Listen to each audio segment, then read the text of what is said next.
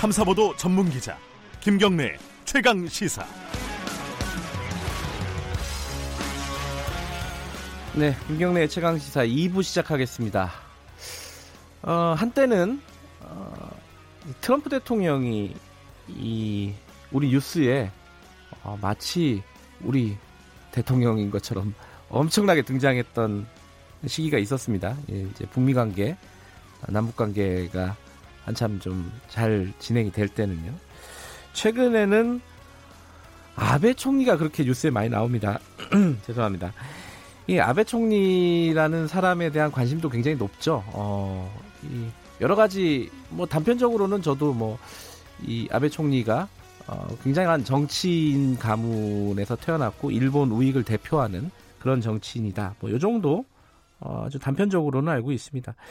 근데 이제 아베 총리가 일본에서 갖고 있는 위상이라고 할까요? 그리고 일본의 그 아베 총리가 대표하고 있는 정치 세력들, 뭐 우익이라고 보통들 표현을 하죠. 그 세력들이 일본에서 지금 어떤 어, 이상을 갖고 있고 어떤 걸 뭔가를 하려고 하는지 뭐 이런 부분에 대해서는 최근에 관심이 많이 높아졌습니다. 그래서 오늘 어, 특별히 일본 중앙학원대학 이연모 교수님과 함께 관련된 얘기를 좀 나눠보겠습니다. 스튜디오에 모셨습니다. 안녕하세요. 네, 안녕하세요. 지금 방학이라 한국에 잠깐 들어오신 거죠? 네네, 방학이라 엊그저께 네, 예. 귀국했습니다. 교수님은 정치 쪽으로 전공을 하신 건가요? 예, 예, 정치, 뭐 지방 정치 쪽으로 하다가 어, 지금은 뭐 정치, 행정 쪽으로 음. 어, 전공을 하고 있습니다. 아베 총리와 관련된 책도 좀 쓰셨더라고요. 예, 작년 10월 달에 그 도쿄 30년 일본 정치를 꿰뚫다라고 하는 예. 책을 냈습니다. 사실 뭐 그 책의 내용을 저는 아직 읽어보진 못했고요. 어, 목차만 어제 잠깐 훔쳐봤습니다. 근데 어, 오늘 저희들이 나눌 얘기들이 많이 들어가 있는 것 같더라고요. 네네. 네. 궁금한 부분들을 좀 제가 어, 청취자 여러분들 대, 대신해서 좀 여쭤보겠습니다. 일단 이 일본에 계시니까요. 네네. 지금 일본에 계신 지 몇 년 되셨죠? 예, 횟수로 올해 30년. 아, 그러시구나. 예. 예. 그게 좀 궁금해요. 아베 총리가 일본에서 어느 정도 인기가 있는지. 그 뭐 그런 거 있잖아요. 뭐 한국에서는 뭐 대통령 여론조사를 하면은 네네. 뭐 지금은 한 50% 정도 네네. 지지율이 나오고 뭐 호감도 조사를 하면 조금 더 다를 수는 있겠어요. 어, 어쨌든 아베 총리가 일본에서 어느 정도의 정치인으로서 어, 인기가 있는지 혹은 뭐 유명인으로서 어, 어떻습니까? 주변에 이렇게 보시면은. 어, 제 주변에는 이제 아무래도 대학 교수들이 많다 보니까 네네. 어, 지식인들 사이에서는 인기가 꽝이죠. 아, 그래요? 네. 지식인들은 어. 그 반아베 정서가 아주 굉장히 강합니다. 강해요? 예, 강하고. 근데 이제 그 항상 일본에서도 이제 우리나라도 대통령 뭐 지지율이라든가 예. 정기적으로 그 조사를 하잖아요. 여론조사를 하겠죠. 예, 여론조사 예. 하잖아요. 그 일본 지금 아베 내각의 그 여론 조사를 이제 지, 그 하게 되면은 대략 40%대가 나옵니다. 음, 네. 그러니까 조금 떨어지고 한 2년 전에 그 여러 가지 학원 문제 스캔들이 일어갖고 굉장히 네. 아베가 공경에 처했던 아, 시절이 네. 있었는데 네. 그때는 한 20%대까지 떨어지긴 했었어요. 아하. 그러니까 최대의 그 정치적인 고비를 맞았던 게 2년 전이었었는데 예. 지금은 다시 또 반등해서 40% 중반 정도를 유지하고 음. 있습니다. 그러니까는 어막 그렇게 나쁜 것도 아니고 예. 어, 그렇다고 해서 뭐 압도적으로 이렇게 지지를 받아서 음. 그 7년이라는 이 장기 집권을 하고 있는 것도 아니고 네. 참 어떻게 표현하기 애매한 포지션인 것 같아요. 뭐 어쨌든 정권을 유지할 수 있는 정도 근근히 유지할 수 그렇죠. 있는 정도, 네네네. 그 정도 수준을 네. 하고 있다. 그러니까 한 40% 정도. 네. 최근에 그 한일 갈등을 일본에서 먼저 시작을 하지 않았습니까? 네네. 무역 보복 조치. 그 이후에 지지율이 좀 올랐다는 얘기도 있습니다. 예, 조금 올랐다는 그런 조사를 예. 나온 것도 저도 봤습니다. 음, 그렇군요. 예. 어, 이 아베 총리에 대해서 저희들이 좀 얘기를 할 건데, 어, 뭐 뉴스 아베 총리에 관심이 많다 보니까 이런 뉴스들이 많이 나와요. 아베 총리의 고향이 음. 야마구치라는 곳인데 네네. 거기가 일본에서는 굉장히 특별한 곳이다 이런 얘기가 많습니다. 좀 설명 좀 해주세요. 네, 야마구치라는 곳이 이제 그 일본에는 그 광역 지자체가 예. 47개가 있거든요. 예. 도도부현이라고 해서 동경도 이렇게 시작하는데 네. 그 중에 하나가 이제 야마구치 현입니다. 음, 네. 그 저기 우리 그 밑에 쪽 지방으로 네. 그 큐슈 바로 위에 이제 거기를 중국 지방이라고 하는데 거기에 예. 이제 위치해 있는 건데 우리 한국 분들도 잘 아시는 대로 부산에서 시모노세키 그 페리 전기 페리가 있잖아요. 있죠. 예. 그 하관이라고 써서 예. 한자로 거기가 야마구치 현입니다. 아, 시모노세키가. 네, 그 그래요? 그, 그, 지역이 야마구치 현인데 예. 거기가 이제 아베 지금 아베 신조 총리의 어, 소선거구제 제4구역이거든요. 거기가 음. 그 자기 지역구 지역구입니다. 예. 아, 고향이기도 하겠죠 아마. 고향 뭐 그렇죠. 이거 태어나긴 뭐 도쿄에서 태어났지만은 예. 자기 선대 그러니까 아베 어. 신따로라는 그 아버지 예. 그리고 자기 할아버지. 가 전부 다 거기가 그 본고장 그 본가가 예. 거기 그 출신이기 때문에 시모노세키에서 그 위쪽으로 한 50km 떨어지는 곳에 이제 그 있는데 거기가 이제 아베 본가. 음. 예, 그 고향입니다. 근데 그 야마구치가요, 어, 뭐, 아베 총리의 지역구이기도 하지만은, 음. 일본 우익들의 총 본산이다. 뭐, 이렇게 칭하기도 하던데, 그건 왜 그렇게 얘기를 하는 거죠? 예, 그 역사를 잘 아시는 분들은 이제 그 잘 아시겠습니다만은, 일본의 그 명치 유신이 그 1868년에. 뭐, 예, 메이지 유신이라고 메이지, 하는. 메이지 예. 유신이라고 하는 거예요. 예. 근데 그, 그 메이지 유신을 그 주도하고 네. 그리고 명치 신정부를 수립한 근대화 그 근대 정부를 수립시킨 세력이 그 일본에서 얘기하는데 삿초라고 하는 게 있습니다. 근데 네. 뭐냐면은 어, 그 사츠마하고 그 초슈 라고 네. 하는 그 두 개의 번 옛날에 지금으로 따지면 이제 현이 되겠습니다만 네. 그 지역 중심에 되는 무사들 예. 하급 무사들이 중심이 돼서 이제 그 명치 유신을 일으켰거든요. 예. 그 중에 초슈라고 하는 곳이 지금 그건 옛날 지명이고 예. 지금의 이제 야마구치 현이 그 초슈라는 곳입니다. 아 그래요? 예, 예. 네. 그러니까는 뭐 명치 유신, 메이지 유신을 일으킨 그 세력들이 거기서 그 많이 그 음. 배출이 되고 네. 그리고 명치 유신이 성공해서 신정부가 들어선 다음에도 그 국가의 틀을 잡을 때까지 어, 계속 그뭐 수상이라든가 정치가로서 일본의 그 국가의 기틀을 잡은 거죠. 우리 잘 아시는 대로 뭐 이토 히로부미라든가 아, 그런 사람들이 네. 거기 다 그 야마구치 출신들이거든요. 아, 그, 아 이토 히로부미도 야마구치 출신이고 어, 언뜻 이제 얘기가 많이 나오는 게 우리 이제 명성황후 시해를 네. 했던 그 미라고로 예. 예. 어, 그 사람도 이 야마구치가 고향이라고 네네. 하고요. 그리고 가장 중요한 거는 사실 우익들의 사상적인 어떤 아버지라고 할까요? 음. 그렇게 불리는 요시다 쇼인이라는 사람도 여기 출신이라면서요? 네, 그 요시다 쇼인이라고 하는 사람이 있습니다. 어떤 사람인지 좀 설명 좀 해주세요. 네, 그 사람은 이제 그, 그 사람이 이제 등장하게 된 배경을 잠깐 설명을 드리게 되면요. 네. 어, 일본이 그 1603년에 그 에도 막부라고 해서 네. 도쿠가 네. 이에스가 처음으로 전국 통일을 하면서 이제 그 무사 통치기구 이제 막부 체제를 예. 출범을 시키는 게 이제 1603년인데 그게 한 이제 에도 막부라고 해서 한 260년간 정도 이어집니다. 네.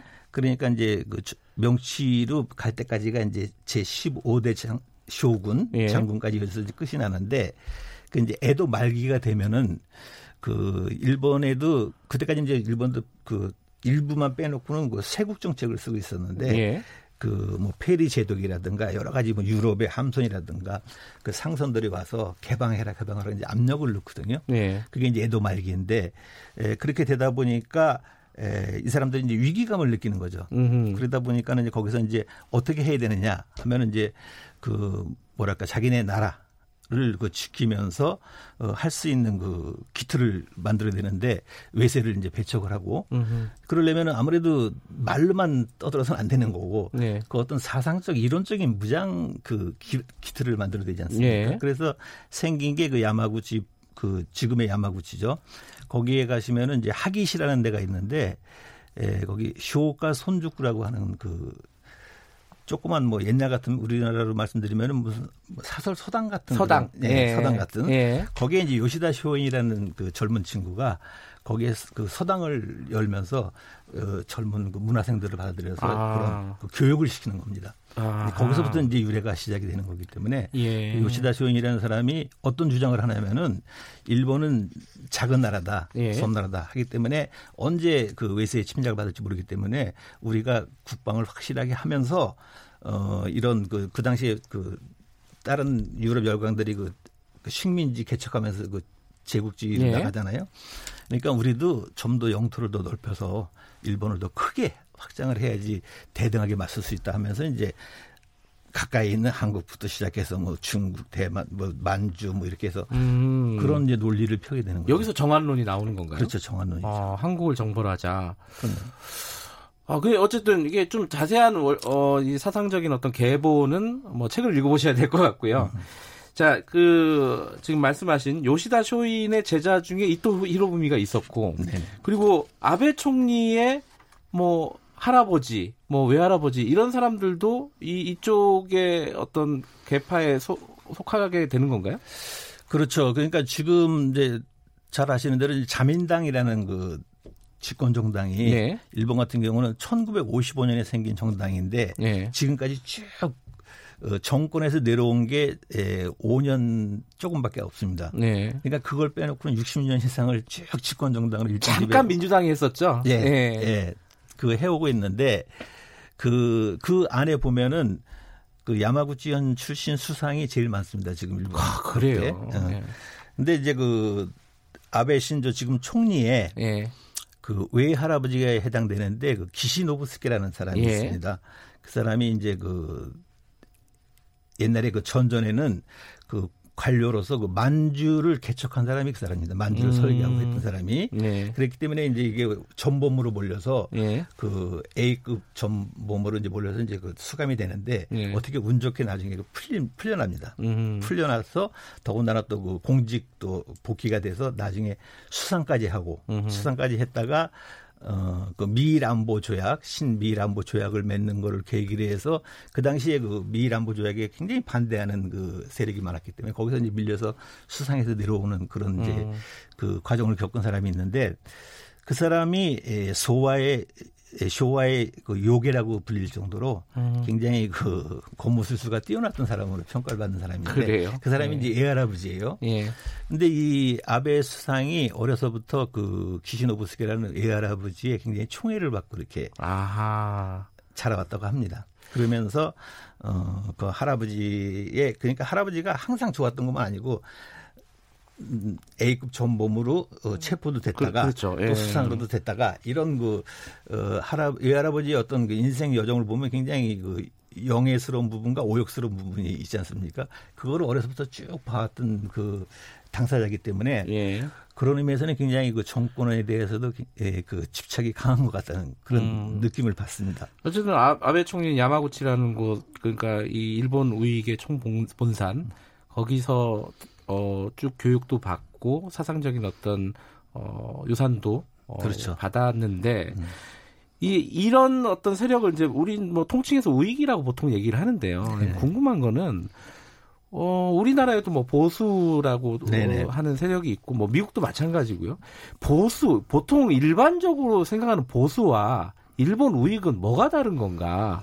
좀 다른 것 같거든요, 느낌은. 어떻게 구체적으로 좀 다른 거예요? 이 사람들이 추구하는 거는 도대체 뭔가 이런 걸 좀 여쭤보고 싶어요. 그렇죠. 뭐 일반적으로 우리가 얘기할 때 보수라는 거는 어, 그 사회의 뭐 문화라든가 전통을 이렇게 중요시하면서 네. 어, 개혁보다는 어떤 안정을 추구하고 개혁을 하더라도 그 점진적으로 네. 이런 것들이 무슨 보수라는 그 개념으로 그 우리는 받아들이고 있잖아요. 그렇죠. 음, 거기에 대해서 지금 여기 우리 오늘 말씀을 나누는 그 일본의 우익 네. 같은 경우는 어, 이 사람들의 기본 틀은 뭐냐면은 그 명치 유신 때부터 시작한 건데 그 존양 왕이라 존완 양이라고 해서 그 일본 일왕이죠 천황 예. 일왕을 최고의 그 국가의 그 근거로 만 군주로 떠받들면서 천황을 중심으로 한 국가가 그 원래부터 시작입니다. 아, 좋은 왕이 그런 뜻이군요. 그렇죠. 예. 그리고 에, 또한 아까 말씀드린 대로 그 외국에서 몰려오는 외세를 배척하는 네. 그런 그게 두 가지 큰 사상적인 기반 뿌리가 있기 때문에 네. 이 우익들이 주장하는 우익들이 그 내세우는 그 국가는 뭐냐면은 천황제를 유지하고 그리고 음. 어 그런 그 외부 세력들을 배척하는 그런 뿌리들로서 지금 근래 나타나고 있는 예를 들어서 그 혐한 hate 예. 스피치 예. 같은 것들이 사실은 그 사상의 맥이 다 있는 거거든요. 그래요. 그러니까는 외부 세력들은 전부 다 그 배척을 하게 되는. 그럼 지금 말씀하신 그런 일본 우익들이 추구하는 바 존왕 양이 뭐 이런 부분들이 지금 아베 총리의 필생의 수건이라고 하는 어 평화헌법 개정 음. 예 그러니까 뭐 그쪽에서는 보통 국가, 음. 뭐, 전, 뭐 우리식으로 얘기하면 뭐 전쟁을 할 수 있는 국가, 그거랑도 맥이 닿아 있는 거네요. 그렇죠. 아베 총리 자신이 어, 막 조낭왕이 옛날에 명치 시대 같은 그런 거를 돌아가고 싶다는 말은 안 합니다. 예. 어, 물론 이제 작년에 에, 명치 유신 뭐 150주년 예. 이돼 갖고 굉장히 그 국가 프로젝트로도 그렇고 굉장히 대대적으로 이렇게 예. 그 했었거든요. 근데 에, 단지 뭐냐면은 그 들어서 아시겠습니다만 그 일본 회의라는 그 우익 단체가 있습니다. 어 그거는 국, 어, 일본 의회 안에 있는 건가요? 일본 회의라고. 아, 회의. 예, 일본 예. 회의. 한국에서도 요즘 많이 예. 그 주목받고 있죠. 그 일본 회의라는 단체가 일본에서는 지금으로 봐서는 굉장히 그 영향력이 강한 예. 그 우익 단체의 대표적인 단체인데 예. 그 지금의 아베 정권과 일본 회의의 그 관계 음. 이게 중요한 거죠 사실은. 음. 제가 보기에는 이 둘의 관계는 뭐 기본적으로는 상부상조하는 관계고 예. 어 그리고 또 그 아베 정권과 그 일본 회의의 관계는 서로가 원하는 바를 서로가 제공을 해주고 있고 어, 서로 협조하면서 공생하는 음. 관계에 있습니다. 근데 뭐냐면은 이제 일본 회의라는 극우 단체가 그 목표로 하는 그 일본의 국가 네. 국가상이라는 건 뭐냐면 아름다운 일본의 제공과 그 긍지를 가질 수 있는 국가 만들기라는 것이 이제 네. 그 목표인데 예, 아름다운 일본의 재건이라는 건 뭐냐면은 다시 명시 시대처럼 그런 그 제국지를 네. 음, 회귀하는 것이 이제 그 하나씩 되겠고요. 예. 그리고 이제 긍지를 가질 수 있는 국가 만들기라는 건 뭐냐면 여러 가지 이 전후에 그 자기들이 해왔던 그 교육이라든가 이런 것들이 우리가 다른, 다른 나라를 침략해서 피해를 줬다라는 그런 거를 자학사관이라고 합니다. 예. 그러니까 이런 건 아니다. 음. 음, 그리고 사죄 같은 거 뭐 잘못했다 이런 말을 해서는 안 된다. 그러면서 이제 그런 것들을 전부 시정하고 애국심을 고취하고 하기 위한 그런 방법으로서 뭐 교육기본법을 음. 개정한다든가 이런 식으로 지금 바꿔나가고 있거든요. 그러니까는 어 아베 총리는 이 사람의 최종적 정치 목표는 개헌이에요. 네.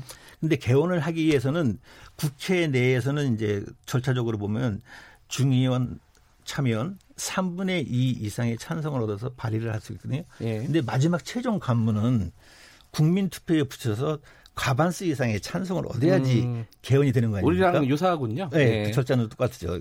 그 국민 투표에 붙이는 거는. 근데 문제는 뭐냐면은 이 국민적 여론을 만들어야 되니까 예. 그거를 총리 자신이 맨날 떠든다 그래서 어 거기에 따라주는 것도 아닐 거고 그거를 일본 회의라는 그 우익의 조직이 전국적으로 퍼져 있기 때문에 여기서 활동을 해주는 그러니까는 음. 그 개헌을 해야 된다.